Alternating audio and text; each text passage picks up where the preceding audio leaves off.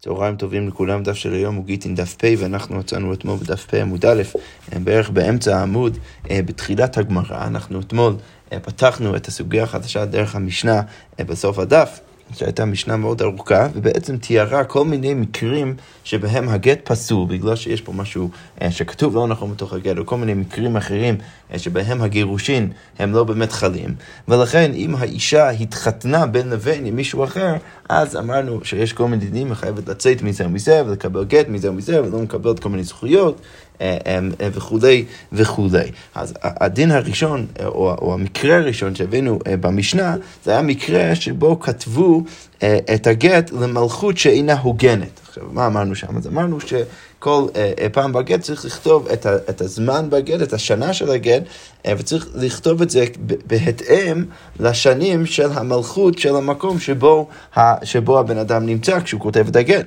אבל אם הוא כתב את זה למלכות אחרת, אז בגלל זה, ברגע שהוא כתב את זה למלכות אחרת, אז הוא לא כתב את הזמן בצורה נכונה, ולכן הגט פסול, ולכן אם היא התחתנה עם מישהו אחר, אז היא חייבת לצאת מזה ומזה. עכשיו, הביטוי הראשון שהבאנו במשנה זה מלכות שאינה הוגנת. עכשיו, השאלה היא, מה זה בדיוק... מלכות שאינה הוגנת. אז הגמרא שואלת, מהי מלכות שאינה הוגנת? אז הגמרא אומרת רומי, זה המלכות של, של הרומאים. אה, ומה עיקרי למלכות שאינה הוגנת? אז למה זה נחשב כמלכות שאינה הוגנת? אז הגמרא אומרת, משום דאין להם לא כתב ולא לשון. אז, אז על הרומאים, הגמרא אומרת, לא, לא היה להם כתב ולשון משל עצמם, מה שכותב, אלא משל אומה אחרת. זה לא באמת משל עצמם, ולכן זה מלכות שאינה הוגנת, ולכן במשנה קוראים למלכות רומי מלכות שאינה הוגנת. אבל אה, איך שזה לא יהיה, הדין הוא אותו דבר בכל מלכות ומלכות ש, ש, שכתבת את הגט אה, אה, בשבילו. למרות שזה לא המקום שבו אתה נמצא, אבל פשוט אצל רומי אז קראו לו המלכות שאינה הוגנת.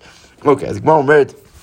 אמרו לה, מפני מה תקנו מלכות בגיטין? למה צריך לכתוב את המלכות הנכונה בתוך הגט? הדגמר אומרת, משום שלום מלכות, זה בגלל שלום מלכות. מה הכוונה בשלום מלכות? שאם המלכות הנוכחית תראה שכתבת את הגט למלכות אחרת, אז פתאום יהיה סכסוך בינך לבין המלכות, כי כתבת את זה למלכות, זה נראה שאתה כאילו תומך במלכות אחרת. אז הגמרא אומרת, רגע, אבל משום שלום מלכות תצא והבלן ממזר, אתה רוצה להגיד? שבגלל זה אנחנו אומרים שהיא חייבת להתגרש מבעל בעלה השני, עד כדי כך, ואנחנו נגיד גם כן שהוולד מהנישואין השני, השניים הוא ממזר רק בגלל שלום מלכות. הדגמר אומרת, אין, כן, זה באמת נכון, למה? כי רבי מאיר לטעמי אפשר להגיד שהמשנה שלנו סתם משנה בידי רבי מאיר, ולכן רבי מאיר הולך לשיטתו, דאמר רב המנונה משמי דאולה, אומר היה רבי מאיר, מה רבי מאיר היה אומר כל המשנה ממטבע שטבו חכם בגיטין הוולד ממזר, ולכן לא משנה כמה זה קריטי, כמה זה לא קריטי, ברגע שיש מטבע שהחכמים קבעו וטבעו בגיטין, בן אדם, אה, אה, בן אדם משנה מהמטבע שטבעו חכמים, אז הוולד ממזר בדיוק כמו במשנה שלנו.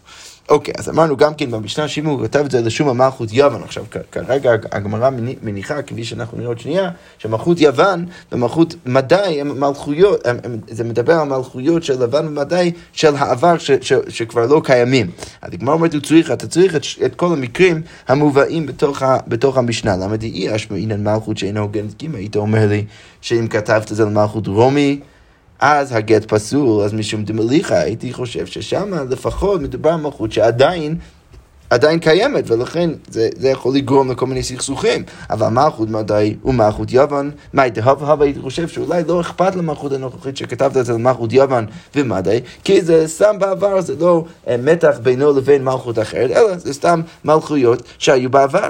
ולכן הייתי חושב שזה בסדר גמור, ולכן אני צריך את המקרה הזה. ויש מי למלכות מדי ומלכות יוון משום דמלכות דמלך ותאהבו, אז שם זה לפחות מלכויות, ולכן אני מבין למה זה יכול לגרום לכל מיני דברים לא טובים, ולכן הגט פסול. לבב בעניין הבית, מאי דהבה הייתי חושב שזה סתם, מדבר בית המקדש, לא קשור שמלכו, ולכן הכל בסדר גמור. ולכן אני צריך את המשנה ללמד אותי שגם במקרה הזה הגט פסול והוולד ממזר.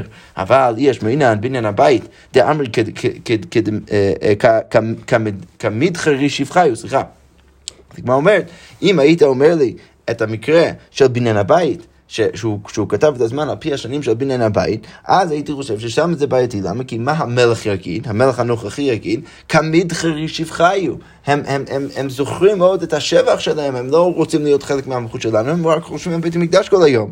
אבל חורבן הבית, אם כתב את זה לחורבן הבית, מה הייתי חושב? שהמלך יגיד, אז הגמרא אומרת, אבל אה, חורבן הבית זה צער ההוא, שזה סתם צער של עם ישראל, אז מה הייתי חושב? אימה לא, הייתי חושב שהמלך לא אכפת לו מזה, ולכן צריך, לכן צריך גם את המקרה הזה, אה, שגם שם זה בעייתי לכתוב את השנים על פי החורבן, ולכן גם שם הגט יהיה פסול והוולד יהיה ממזר. אוקיי, אמרנו גם כן במשנה שאם היה במזרח ו- וכתב במערב, או הפוך, אז גם במקרה הזה הגט פסול. אז הגמרא אומרת, מן, על מי מדובר כשאנחנו מדברים על הבן אדם הזה שהיה במזרח וכתב במערב? אז הוא נמצא במזרח, הוא כותב בתוך הגט שהוא כתב את זה במערב, או הפוך. אז על מי מדובר? אז הגמרא אומרת, אי למה הבעל, אם אתה רוצה להגיד שמדובר על הבעל, זה לא הגיוני. למה? כי בהמשך המשנה, מה אנחנו אמרנו? אז הגמרא אומרת, היינו שינה שמה ושמה, שם ירוב ושם יראה. אנחנו כבר מקבלים בדיוק את המקרה הזה, שהבעל משנה את המקום, או משנה את השם שלו, משנה את השם שלו, משנה את המקום שלו, משנה את השם שלה, זה אנחנו כבר מקבלים בהמשך המשנה. ולכן לא יכול להיות שמדובר על הבעל, אלא מה צריך להגיד? אלא לאו סופר. כדאמר להו רב לספרי, כמו שרב היה אומר לסופר שלו, וכן אמר להו רב, רב הונא לספרי, וגם כן רב הונא היה אומר לסופרים שלו, כי יתביטו בשילה, כשאתם יושבים בשילה, שזה שם המקום, אז כתוב בשילה, אתם צריכים לכתוב בתוך הגט שכתבתם את זה בשילה. ואף אגב, דמימסרן לחומילי בהיני, למרות שאנחנו ציווינו אתכם לכתוב את הגט במקום אחר, והנה עדיין אתם צריכים לכתוב, אה, לכתוב, אה, לכתוב שילי ברגע שאתם כותבים את הגט בתוך שילי. וכי יתבידו בהנה, כשאתם יושבים בהנה, אז כתוב בהנה, אתם צריכים לכתוב בהנה, ואף אגב דמים סורן לחומילי בשילי, ולכן משם אנחנו רואים, בדיוק כמו המשנה. כמו שאנחנו רוצים להציע במשנה, שגם הסופר צריך לכתוב את המקום שבו הוא נמצא, ולא מקום אחר. ואם הוא כותב מקום אחר, זה גט פסול. אוקיי, יפה. עכשיו, אחרי כל זה, הגמרא אומרת, אמר רב יהודה, אמר שמואל, זו דברי רבי מאיר. כל מה שאמרנו לגבי המלכויות, וזה שאם כתבת את המלכות הלא נכונה, אז הגט פסול זה רק דברי רבי מאיר. אבל חכמים אומרים, אפילו לא כתב אלא לשם סנטר שבעיר, אפילו אם כתבת את זה בשביל איזשהו שר מסוים בתוך העיר, אז הרי זו מגורשת, אז כבר היא תהיה מגורשת, וזה בסדר גמור. אוקיי, אבל הגמרא מספרת סיפור, ההוא גיטא דהוה כתיב ביה לשם איסטנדרה דבשחר, אז, אז אם אה, היה איזשהו מקרה שבו כתבו את הגט ל, ל, ל, ל, אה, אה, אה, על שם אחד מהשרים של אה, של, של, של המלך, שהוא נמצא בעיר שנקרא בס, בסקר או בשחר, והגמרא אומרת, עכשיו השאלה היא האם הגט הזה הוא כשר או פסול. אז הגמרא אומרת, שלחי רב נחמן ברב חיסדא לקמי דרבא, כי היי גבנה מאי, האם הגט כשר במקרה הזה? אז שלח לי רבא שולח בה, אפילו רבי מאיר מודה, גם רבי מאיר מודה במקרה הזה שהגט כשר, מה הייתה עם מאותה המלכות? כי אותו בן אדם שעובד בעיר, כשהוא עשה של העיר, הוא מגיע מאותו המלכות, ולכן הכל בסדר גמור, זה הכל מלכות אחת והכל מעולה. מעולה. אז כמו אומרת, רגע, ומה ישנה מסנטר שבעיר? רגע, אבל למעלה אמרנו שהסנטר, שהוא גם סוג של שר בתוך העיר, אז למה שם אנחנו אומרים שיש מחלוקת ורבי מאיר פוסק ורק חכמים מכשירים, וכאן פתאום גם רבי מאיר מכשיר. אז כמו אומרת, לא הלתם זילל הוא מלטה שמה, זה מזלזל במלך, כי אותו, אותו הסנטר הוא לא עובד בהכרח בשביל המלך, או שהוא עובד בשבילו, אבל הוא ברמה מאוד מאוד מאוד נמוכה. אבל הלכה שביכלו מלטה, אבל כאן נדבר על, מל, על המלכות, על מישהו ש, שהוא מאוד גבוה בתוך המלכות, למרות שזה לא המלך עצמו, אז זה עדיין בסדר גמור, ולכן אפילו רבי מאיר יודע שהגט קשה. אוקיי, ממשיכה הגמרא ואומרת, אמר רבי אבא, אמר רב הונא, אמר רב, זו דברי רבי מאיר. כל מה שאמרנו, ש, אה, ש, ש, שלגבי uh, המקרים האלו, uh, אם האישה תתחתן עם מישהו אחר והוולד יהיה ממזר, אז כל זה רק על ליבי דרבי מאיר, אבל חכמים אומרים הוולד כשר. פתאום כאן אנחנו, אנחנו מוציאים איזושהי שיטה אחרת לגמרי, שלעומת המשנה שהיינו בטוחים שבתוך המשנה, בכל המקרים האלו, המשנה מתחתנת וגם כן יולדת מה, מהבעל השני, אז הוולד ממזר, אז כל זה הגמר עכשיו אומר בשם רב, שזו דברי רבי מאיר, והחכמים יגידו שהוולד כשר. והגמרא אומרת, מאוד חכם מן רבי מאיר, שאם שינה, אה, שאם שינה אה, שמו ושמה, שם עירו ושם עירה, שהוולד ממזר. אבל חכמים כן יודו בהמשך המשנה, אז כל מה שאמרנו עכשיו שחכמים אומרים שהוולד כשר, זה רק במקרים של המלכות. אבל במקרה של בן אדם ששינה שמו ושמה, שם עירו ושם עירה, שם צריך להגיד שאפילו חכמים יודו שהוולד ממזר. הגמרא אומרת, אמר רבה שאפשר גם כן לתמוך באותה החילוק שאמרנו עכשיו, שיש חילוק בין תחילת המשנה לבין המקרה הבא במשנה, שבתחילה, בהתחלה החכמים יגידו שהוולד קשה, וכאן חכמים יגידו אה, שם עירו, שם עירה.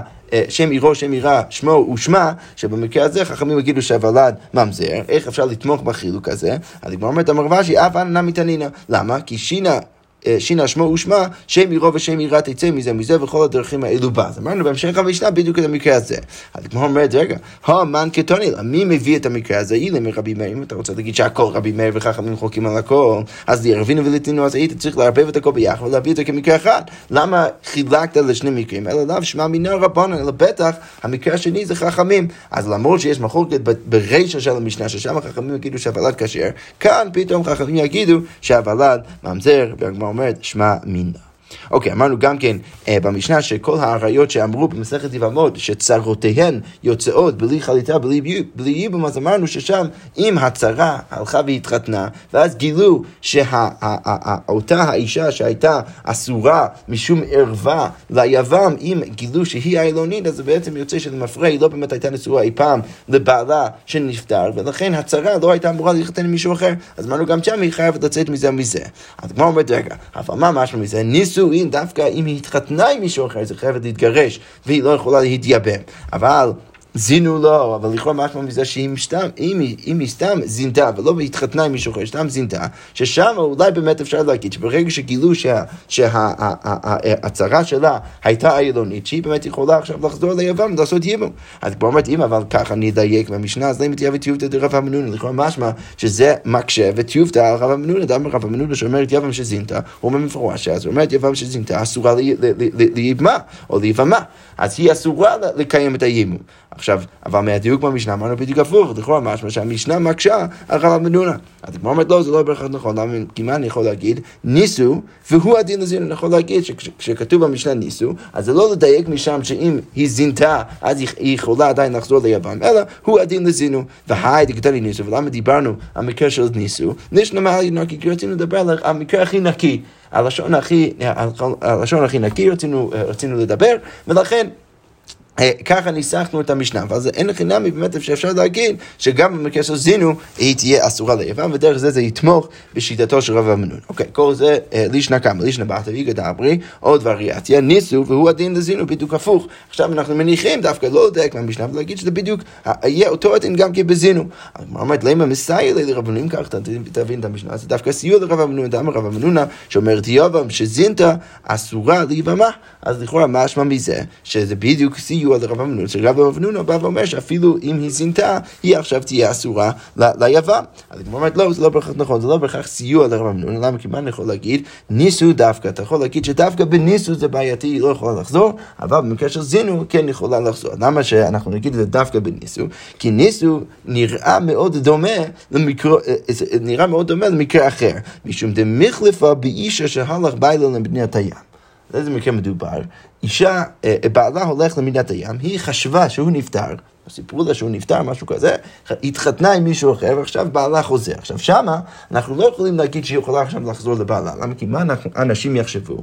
הם יחשבו שבעלה גירש אותה, היא התחתנה עם מישהו אחר, ועכשיו זה מה שנקרא מחזיר גרושתו באיסור, ולכן הם, הם ככה יחשבו, ולכן אי אפשר לעשות את זה. כמו כן כאן, אם האישה הזאת תצא ותתחתן עם מישהו אחר, כי היא חשבה שהיא מותרת לשוק, היבמה תצא ותתחתן עם מישהו אחר, אם אחר, אחר קצת זמן נגלה שהצרה שלה הייתה איילונית, אה, ו... והיא בעצם חייבת עכשיו לחזור ליבם, לעשות איתו את הייבום. אם עכשיו היא תחזור ליבם ותעשה ייבום, אנחנו נחשוב שבאמת אה, אה, יש פה מקרה שבו בן אדם בעצם מחזיר ומתחתן עם חלוצתו. כי מה אנחנו נחשוב? אנחנו נחשוב שלמה היא התחתנה עם מישהו אחר? בטח בגלל שהוא עשה חליצה והוא הטיע אותה לשוק. עכשיו אנחנו רואים פתאום שהיא חוזרת, אנחנו נגיד שהיא בעצם אה, מתחתנת עם מישהו שכבר עשה לה חליצה, שאנחנו יודעים שיש על הדבר הזה איסור.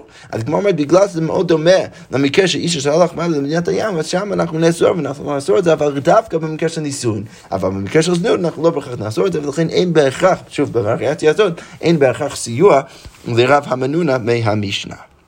אוקיי, אמרנו גם כן שבן אדם שכונס את יבימתו, ואז הלכה הצרה והתחתנה עם מישהו אחר, ואז גילו שההיא שנכנסה, שהתחתנה עם היוון, באמת איילונית, אז גם שם אמרנו שהצרה חייבת להתגרש מזה ומזה, וכל הדרכים האלו בא. אז כמו אמרנו צריך, אתה צריך את שני המקרים, בואו רק נביא מה עם שני מקרים. מקרה ראשון, אישה אה, אה, הייתה נשואה לבעלה שנפטר ללא בנים, נכון ליצן, וצרתה הייתה ערווה אל מול היוון. ולכן אמרנו שהאישה הזאת יכולה להתחתן בשוק, למה? כי, כי כמו שלא רק שה, שהאיסור ערווה אה, אסורה ופטורה מן החליטה והאיבום, אלא גם כן צרתה, אנחנו נגיד אותו דבר. אז, ולכן אמרנו שברגע שגילינו שהערווה הייתה אילונית, אז עכשיו האישה שהתחתנה, הצרה שהלכה והתחתנה, שהיא חשבה שהיא מותרת להתחתן, בעצם הייתה צריכה ייבום, ולכן אה, אה, היא חייבת לצאת מזה וזה וכל הדרכים האלו בה. זה מקרה ראשון. מקרה שני, אה, שני צרות, הן לא אסורות ליבם, אחת מהן עשתה את הייבום עם היבם, השנייה התחתנה. גילו שההיא שעשתה את הייבום איילונית, ולכן אנחנו עכשיו אומרים שלמפרע מגלים שבאמת הצרה הייתה אמורה לעשות את הייבום, והיא התחתנה עם מישהו אחר, אז היא חייבת גם כן לגרש מזה ומזה, וכל הדרכים האלו בה. אז למה צריך את שני מקרים? הרי בסוף זה מקרים מאוד דומים. אז כמו אמרנו צריך, את שני מקרים, למה יש מן בהוך כמה הייתם מביא לי את המקרה של הערווה בהתחלה, אז משום דלא איכאי מצוותים, הייתי חושב ששמה לא קיימו בכלל מצוות ייבום, הכל הלך לדרכו. הערווה הלכה לדרכה כי היא פתורה, והשנייה הלכה והתחתנה בשוק, ולכן בגלל שלא לא קיימו בכלל מצוות ייבום, הייתי חושב שבמקרה הזה, ד, ש, שדווקא במקרה הזה עכשיו, אם גילו שהערווה הייתה עילונית, שעכשיו היא חייבת לצאת מזה ומזה וכל דברים האלו בה. אבל הלכה במקרה השני, שאחד מהם עשתה ייבום והשנייה הלכה לשוק, אז זה עיקאי מצוות ייבום, שבסוף הם עשו מצוות ייבום, לא הייתי חושב שעכשיו שגילו שהאיש עשתה את הייבום העילונית, מה זה משנה? הם חשבו חשבו שהיא בסדר גמור, עשו מצוותים, הייתי חושב שזה לא משנה, ולכן צריך גם במקרה הזה לחדש, שגם האישה השנייה שהתחתנה עכשיו חייבת להתגרש וכל הדרכים האלו בה. ויש ההכה, ואם היית מביא לי רק את המקרה השני, אז מה הייתי חושב? משום דקרם יוקמה, הייתי חושב שלפחות... בגלל ש, שהאישה מלכתחילה שעכשיו הלכה והתחתנה, מלכתחילה הייתה ראויה לייבום עם היוון, רק שהוא החליט לעשות ייבום עם האישה השנייה. לכן הייתי חושב שבגלל שהיא לפחות הייתה ראויה, שעכשיו היא חייבת להתגרש וכל הדרכים האלו בה. אבל הותם, אבל במקרה ראשון, דלא רמיה קמי, לא הייתה שום הווה אמינא שהייתה אמורה להתחתן עם היוון, בגלל שהצהרה היא ערווה, ואנחנו יודעים מהמשנה הראשונה במסכת יבמות, שהיא לא חייבת, לא היא ולא הצהרה לעשות ייבום. הייתי חושב שזה בכלל לא שייך אצלה, ולכן אימה לא הייתי חושב שהיא לא חייבת להתגרש, ולכן צריך, אני צריך גם את המקרה הזה לחדש, ששוב, בשני המקרים אה, היא חייבת להתגרש וכל הדרכים האלו בה. אוקיי, אז אמרנו בסוף המשנה, שאם כתב הסופר וטעה ונתן גט לאישה ושובר לאיש, אז עכשיו זה יוצא בדיוק הפוך. הסופר הביא את הגט לאישה ואת השובר לאיש, ועכשיו כל אחד נתנו את הדבר שיש בידו לשני, ולכן יוצא שדווקא אצל האישה יש את השובר, ואצל הבעל יש את הגט. אז אמרנו, לפי חכמים, שגם במקרה הזה, אם התחתנה עם מישהו אחר, ואז גילו שזה לא באמת גט, היא לא באמת הייתה מגורשת, אז היא חייבת להתגרש מזה ומזה וכל דרכים האלו בה. אבל לגבי זה רבי אליעזר אומר, אם לאלתר יצא, אם באמת היא יצאה לאלתר אז זה לא גט. אבל אם זה לאחר זמן, אז אנחנו לא נותנים את הזכות לשני, לראשון לאבד את זכותו של השני, אלא צריך להגיד שהיא עדיין אה, אה, אה, יכולה להיות נשואה לשני ולא חייבת להתגרש. אז כמו אומרת, רבי אליעזר עשה חילוק בין לאלתר ולאחר זמן. אז עכשיו השאלה מה בדיוק ההגדרה של הדבר הזה. אז כמו אומרת, היחידה מלאלתר והיחידה מלאחר זמן. אז כמו אומרת, אמר רב יהודה, אמר שמואל, כל זמן שיושבים ועסוקים באותו עניין, זהו לאלתר, עמדו, זהו לאחר זמן. אם הם עדיין עסוקים באותו עניין, אז זהו לאלתר, זה נחשב לאלתר, ולכן הגט יהיה פסול. אבל אם כבר עמדו, אז כבר הגט כשר, הם נתנו לה שם אישה מגורשת, ולכן... הכל בסדר גמור, לפי רבי אליעזר. ורב עדה בר הווה אמר, לא נישאת, זהו לאנטר. לא, אני אגדיר לך את זה בצורה אחרת. אם היא לא התחתנה, זה עדיין נחשב כמיין, ולכן הגט יהיה פסול, היא, תצטר, היא תצטרך עוד גט אחר, אבל אם נישאת, זהו לאחר זמן, אז היא תצטרך עוד גט.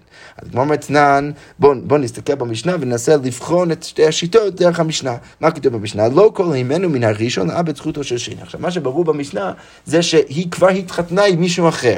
אז כמו אומרת, בשלמה לרב עדה בר הווה, אני יכול להבין את הניסוח של המשנה, היינו דקטני שני. זה, בגלל זה כתוב שני, מישהו אחר, בדיוק כמו שרב עדה בר הווה אמר, ש... שלאחר זמן זה מקרה שהיא נישאת, היא התחתנה עם מישהו שני. אבל אלו לשמואל מה שני? אבל לשמואל, מה זה השני הזה? הרי שמואל אומר שכבר כשעמדו זה, זה, נחשב כלאחר זמן, למה אתה בהכרח מניח שהיא התחתנה כבר?